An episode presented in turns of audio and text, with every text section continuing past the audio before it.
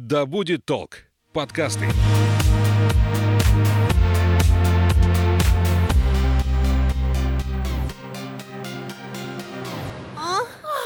Привет, это «Поперек горла». Меня зовут Соня Стрекоза, и сегодня мы будем говорить о том, что в сексе может навредить природе. У меня в гостях Настя Евдокимова, это моя коллега, журналистка, экоактивистка, экоблогерка и еще много всего эко. И у нее у самой есть э, подкаст про экологию, он называется «Ой, не туда», и я тебе предлагаю с этого и начать. Расскажи немного о том, как ты вообще начала увлекаться экологией. Да, привет, Соня. В общем, не знаю, с чего я начала увлекаться. Мне кажется, что экологией я занималась всегда в том или ином смысле, потому что с детства я приносила, когда ходила за грибами в лес, бутылки домой и так далее. То есть меня так воспитывали, меня воспитывали любить природу.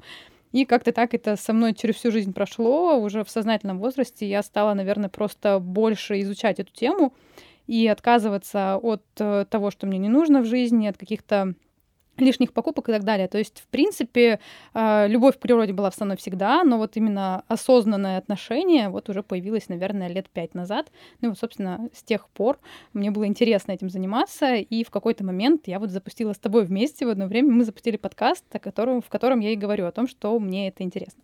Минутка рекламы. О своем подкасте пару слов.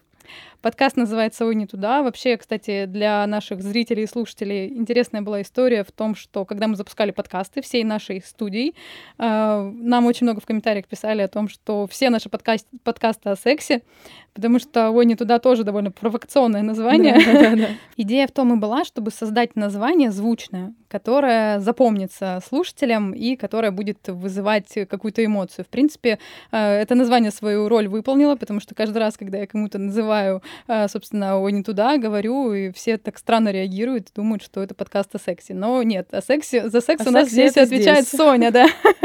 Вот, собственно, и сегодня я тоже в какой-то мере буду отвечать а, на вопросы о сексе, но в целом а, подкаст мой про экологию, про то, как сделать свою жизнь более экологичной, как совмещать э, это с жизнью в большом мегаполисе. У нас Омск, в принципе, тоже достаточно большой город, больше миллиона жителей, и иногда это не, не так просто, даже несмотря на то, что Москва больше нашего Омска, а, там проще жить экологично, потому что там больше для этого есть уже инфраструктура развитой. У нас же пока все на начальных порах, так сказать, и все сейчас только развивается, и я помогаю своим слушателям узнать, как же все-таки двигаться в этом направлении. Ну, сегодня мы будем говорить о том, как жить экологично в любом городе. Да, это абсолютно, э, мне кажется, подходит для любого города, в том числе и для Москвы, и для Омска, и для Петербурга, для всех городов вообще мира, потому что тема, которая касается всех. Вот, Ведь собственно... все занимаются сексом. Да. Переходим тогда к теме.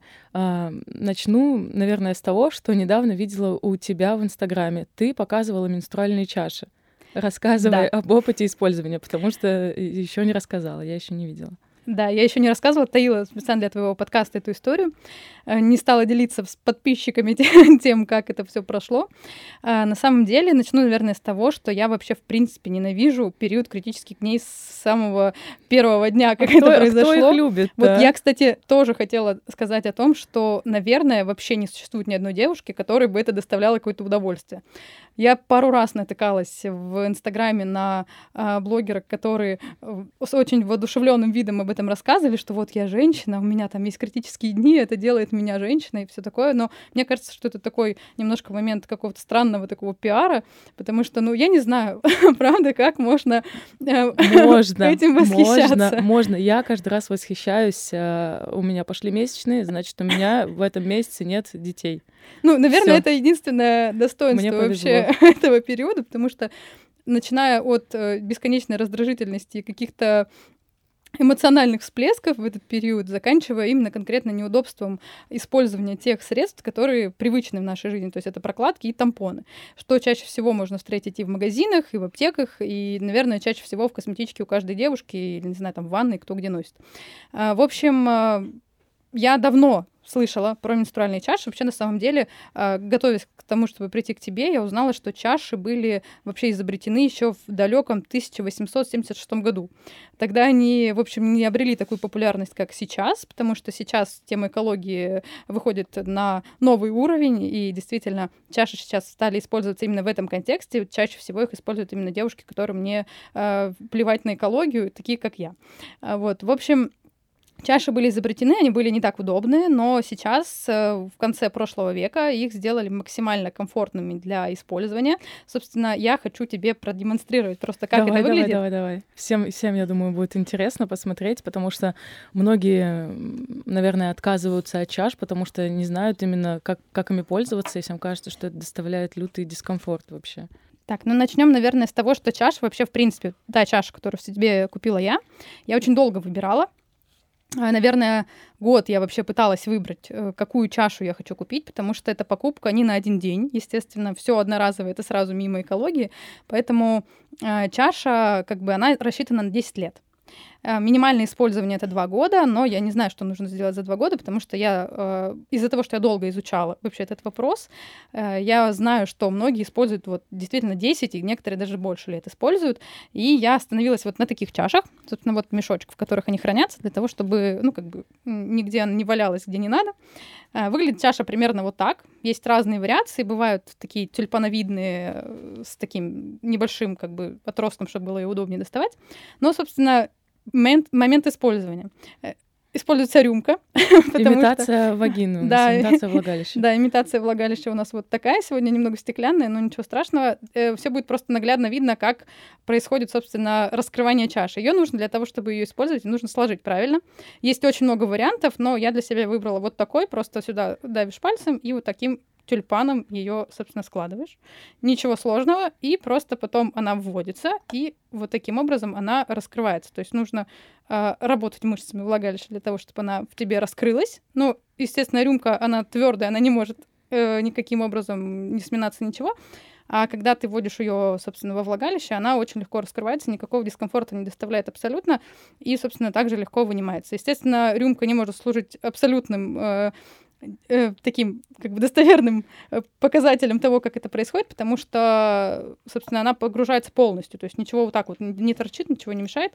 Собственно, вот, вот так вот используется чаша. Я думаю, тебя, как и многих, интересует именно опыт моего использования менструальной чаши. Собственно... Не протекала ли? Самый главный нет, вопрос. Нет, вообще нет. То есть я на самом деле боялась действительно этого. И э, как-то первые дни у меня вот как раз выпали на выходные. Я очень была рада, что я осталась дома. И думаю, ну как раз вот сейчас у меня есть время для того, чтобы как бы с ней э, каким-то образом понять, как это вообще работает. Э, это мне действительно очень помогло, потому что нужно привыкнуть. Потому что, допустим, если есть очень много девушек, которые боятся даже тампоны использовать, я знаю, что такие есть, но на самом деле с чашей все гораздо проще. Там же есть такая штука, типа синдром токсического шока, да? Да, вот да. с тампонами это вообще очень э, страшная история. Я каждый раз, когда покупала в аптеке тампоны, я всегда очень боялась, что вот сейчас этот синдром точно наступит. Но э, мне кажется, я читала когда историю, это именно в первом э, моменте использования тампона может наступить вот этот вот э, токсический шок, который может да- даже привести к смерти, если вовремя не обратиться к врачу. Э, это достаточно опасная история, это встречается крайне редко, но все же лучше себя обезопасить. С чашами такой истории нет. Во всяком случае, вот на данный момент я очень много читала и изучала этот вопрос, ничего подобного нет. Чаши максимально э, комфортные, и максимально безопасные. Несмотря на то, что есть различные теории заговора, которых у нас, в принципе, на любую тему, наверное, в интернете найдется огромное вообще количество, есть достоверные источники, исследования мировые, которые доказывают, что чаша — это действительно безопасный, а, безопасный способ гигиены для девушек, и это меня очень сильно радует, потому что это еще и экологично. Что меня, в принципе, всегда раздражало да, в прокладках и тампонах, то, что действительно ты ее используешь несколько штук в день, и это просто бесконечное количество мусора, который еще не перерабатывается. То есть это биологические отходы, которые у нас просто сжигаются, либо захораниваются на свалках. То есть это действительно, ну, для меня, как для э, человека, которому э, важно заботиться об экологии, это, конечно, очень э, такая стрессовая была ситуация. Вот. Как часто нужно менять чашу? Не будет ли такого, что я прихожу в ней на работу и понимаю, что, блин, пора, пора ее менять, и где это, как это сделать? На самом деле ты никогда не поймешь, когда ее нужно менять, потому что нет какого-то определения. А, то есть внутреннего чувства нет. Есть только определенные данные, то есть чаша рассчитана на 12 часов. То есть по прошествии 12 часов, я не думаю, что ты все 12 часов будешь на работе или в другом месте. То есть, в принципе, можно даже в кафе это сделать, если там, допустим, в туалете есть раковина. Э, на самом деле, это сейчас большая проблема для девушек как активистов, потому что даже книга есть о том, как использовать менструальную чашу. Я ее еще не читала, но когда прочитаю, я тебе обязательно расскажу. В принципе, у меня никаких проблем вообще не возникало, потому что, ну, я не провожу столько часов вне дома. То есть я с утра встала, пошла в душ, э, промыла, как бы все поменяла, пошла на работу, вернулась домой, сходила в душ снова, все то же самое. То есть это просто э, нужно как-то так подгадать свой день, чтобы вот эти 12 часов, через 12 часов у тебя была возможность ее заменить. Все. Первые дни, как я уже говорила, я была дома, и мне казалось, что все не так. Вот, и мне было очень страшно, что сейчас все протечет. И я действительно как бы меняла ее чаще, поняла, что это вообще не, не имеет никакого смысла в принципе, 12 часов спокойно с ней проводишь, ее вообще не чувствуешь, в отличие от тампонов, которые всегда вызывают дискомфорт своей вот этой вот ниточкой, э, с тем, что они сушат, в принципе, вообще э, всю... Да, это, да. это ужасно. Это вот, наверное, самое ненавистное. В принципе, я всегда отдавала предпочтение тампонам, а не прокладкам, потому что прокладки — это еще хуже, они сминаются, это вообще просто отвратительно. Но вот именно вот этот вот эффект сухости, который вызывают тампоны, это просто сразу меня как-то очень сильно триггерило, и все равно при- приходилось как-то совмещать. А с чашей вообще никаких проблем. Это просто, не знаю, я готова расцеловать человека, который жил в 1876 году, который ее придумал, потому что это просто, не знаю, изобретение богов каких-то на самом деле. А спать в ней можно? Да, абсолютно спокойно. То есть ты живешь с ней вот этот вот период, сколько, сколько бы он ни длился, весь э, цикл, ты живешь с чашей, и все, никаких трудностей это вообще не вызывает. Что касаемо размера. У всех а... влагалища разные, это прекрасно, но как, как подобрать Вот чашу? смотри, вот э, я купила себе комплект. Я выбирала специально не самый дешевый комплект, потому что я понимала, что это вещь не на один день. И э, потратилась достаточно ну, как бы для меня э, это не, не то чтобы прям много, но 3000 за менструальные чаши для многих, наверное, будет казаться, что это много. На самом деле учитывая, сколько прокладок мы используем, то есть одна чаша заменяет э, примерно 650 прокладок или тампонов. То есть это достаточно большое количество. Это, это в течение года. А, вот. И если э, считать, э, сколько денег ты потратишь на такие средства, то на чашу, естественно, в разы выходит меньше. Если считать даже с экономической точки зрения, то чаша это гораздо выгоднее, потому что ты ее покупаешь, во-первых, на долго, и в среднем э, сколько сейчас стоит пачка тампонов или прокладок? Где-то рублей 150-200. А, то есть примерно за полтора года ты окупишь уже как минимум... Э, ты окупишь, окупишь, да. да. Но за 10 лет, естественно, гораздо больше чаша окупится, и вообще как бы можно накопить даже на что-то еще. Себя вряд ли, конечно, кто-то будет, но все же. Вот, и и по поводу размера. Э, размер действительно бывает разный, но я купила себе чаши, в комплекте идет две штуки. Э, они разного размера. Одни, как есть такое условное деление для рожавших и для нерожавших. Э, я вот использовала для рожавших. Я не, рожала, просто мне было интересно. На самом деле э, никакого дискомфорта нет. И я читала отзывы, опять же, блогеров и различные просто какие-то чаты с, по поводу этих чаш. То есть, в принципе, размер просто нужно, не знаю, протестировать. Вот, э, потому что вот я специально взяла комплект из двух, одна поменьше, одна побольше, и вот то, что побольше, мне комфортно. Тем более, что я читала, что чем она мягче, тем будет комфортнее. А, как правило, чем чаша больше, тем она э, просто у нее жесткость поменьше, потому что у нее больше размер. И, соответственно, она у нее вот эта вот сама стенка, за счет которой она, собственно, и держится внутри, а, она гораздо мягче. И за счет этого она не вызывает никакого дискомфорта абсолютно. То есть я в какой-то момент даже вообще забыла о том, что она существует. А, кроме менструальных чаш существуют еще многоразовые трусы, многоразовые прокладки для месячных. У тебя был опыт использования? Нет, я на самом деле выбрала для себя именно чаши, потому что я, в принципе, выбирала именно тампоны чаще, чем прокладки. И для меня э, просто некомфортно будет постоянно с собой. То есть прокладку нужно также часто менять, э, многоразовую, как и одноразовый, то есть несколько раз в день после каждого похода в туалет, да, нужно ее менять, потому что при взаимодействии с кислородом кровь начинает э, как бы производить бактерии. И, соответственно, мне просто было бы, наверное, не очень комфортно это э, с собой постоянно носить несколько прокладок, одни куда-то убирать в один пакет, другие в другой, чтобы как бы ничего нигде не заморалось. Но на самом деле я знаю девчонок, которые используют многоразовые прокладки, потому что многие боятся, опять же, использовать либо чашу, либо тампоны, у всех свои, ну, как бы... Кому-то просто не нравится. Мне просто не нравится что-то постоянно вводить в себя. Мне ну, удобнее. С ну да, да. кому как, поэтому многие выбирают многоразовые прокладки и говорят, что в принципе им комфортно. Даже с, с ними, то есть они не вызывают особых каких-то особого дискомфорта, потому что многие, э, мне кажется, важно сказать, многие считают, что э, есть запах, но на самом деле нет, потому что запах образуется именно при взаимодействии с этим синтетическим материалом, который есть внутри любой прокладки, который собственно, удерживает влагу. В многоразовых прокладках этого нет, они сделаны из натуральных материалов, и поэтому, собственно, никакого запаха, никакого такого особого дискомфорта они не доставляют в обычной сумке. Я к твоему спичу еще хотела добавить, э, знаю, что многие относятся максимально скептично к многоразовым прокладкам, к, к трусам для менструации, э, считают, что белье нужно постоянно кипятить, обрабатывать антисептиком, проглаживать, но на самом деле э, хочу развеять все мифы. Можно просто постирать в машинке при 30 градусов, этого будет достаточно. И так же, как и обычные прокладки, вряд ли трусы протекут, вряд ли многоразовые прокладки протекут, и, возможно, это даже удобнее. Возможно, спать вот в трусах для менструации удобнее, чем с прокладкой, если говорить о каком-то комфорте.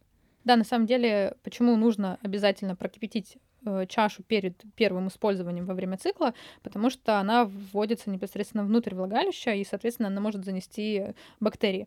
Э, но, кстати, по поводу менструальных чаш, многих тоже смущает, что, вот как ты уже сказала, нужно в себя что-то вводить, э, но, как сказала одна секс-блогер Маша Давай, она сказала, вы во время секса еще не такое в себя вводите, поэтому с менструальной чашей как бы никаких сложностей возникать, в принципе, не должно. Мы сейчас об этом говорим, и я представляю свою ванную комнату и представляю, что там еще может быть э, такого, что как-то навредит э, окружающему миру, нашей планете.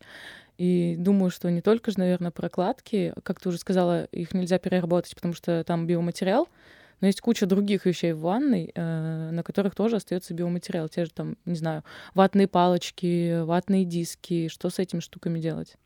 На самом деле прокладки нельзя переработать, и тампоны не только потому, что э, это биоматериал, но и потому, что они композитные, особенно прокладки, то есть они сделаны из тех материалов, которые не подлежат переработке. То есть это вот это вот э, гладкое покрытие, то, что находится внутри, то есть это все а, вместе не подлежит именно переработке, потому что даже если она будет просто чистой, никто с ней ничего не сделает. Максимум, там, не знаю, в каком-то арт-объекте ее используют для того, чтобы каким-то образом, не знаю, просто отразить э, суть женских проблем. Э, но на самом деле, да, вот ты сказала про ватные палочки. Ватные палочки, проблема их тоже не в том, что они используются для, там, там, не знаю, там, что сера на них может остаться, но проблема в том, что это одноразовый пластик. То есть это пластик э, с маркировкой, которая не подлежит переработке. Это либо третий, либо шестой, либо седьмой вид пластика, который на данный момент, на данном этапе развития нашей цивилизации, они не подлежат переработке. Во всяком случае, э, даже если где-то эти виды пластика перерабатываются, то э, таких мест очень мало. И, естественно, общую массу э, того тех отходов, которые производит человечество, они просто не могут э, переработать. Э, существует сегодня огромное количество альтернатив э, всему одноразовому, вообще всему, мне кажется, уже одноразовому есть альтернативы. К некоторым есть большие вопросы, мы с тобой попозже, я думаю, поговорим про презервативы. Да, обязательно. Э, но э, допустим, ватные палочки. Я себе совсем недавно приобрела вот такие палочки. Они многоразовые, то есть они выглядят вот так. То есть это тоже пластик, но они предназначены для многоразового использования. И в этом их большой плюс. Я их использую для макияжа. Здесь есть вот такая э, очень удобная заостренная штучка, которой очень легко э, как бы подводить стрелки. То есть, если вдруг э, тут, тут такой мягкий э, силикон или что, я даже не знаю, что это за материал, ну, то есть, в принципе, ее тоже достаточно, я думаю, хватит надолго. А это не вата, это какой-то материал? Нет, это да, это материал. Собственно, он достаточно хорошо справляется со своей функцией, как бы убирать лишние, допустим, там остатки подводки или чего-то еще. То есть, в принципе, я довольна этой покупкой. Вот. Но также у меня есть еще дома, я сегодня с собой их не принесла, взяла. У меня есть бамбуковые ватные палочки, которые подлежат компостированию. То есть это палочки, которые разлагаются в природе, потому что хлопок, естественно, то, что из чего делается вата, это а, материал биоразлагаемый, и, собственно, бамбуковая палочка, то есть основа вместо пластика используется бамбук, и тогда эти палочки компостируются, то есть разлагаются в природе. Ватные а, диски. Ватные диски тоже есть многоразовые. У меня многоразовые. Меня, кстати, обманули в магазине. В общем, я увидела такой холщовый мешочек. На нем было написано стопроцентный хлопок. У меня как раз э, была потребность в том, чтобы купить многоразовые ватные диски.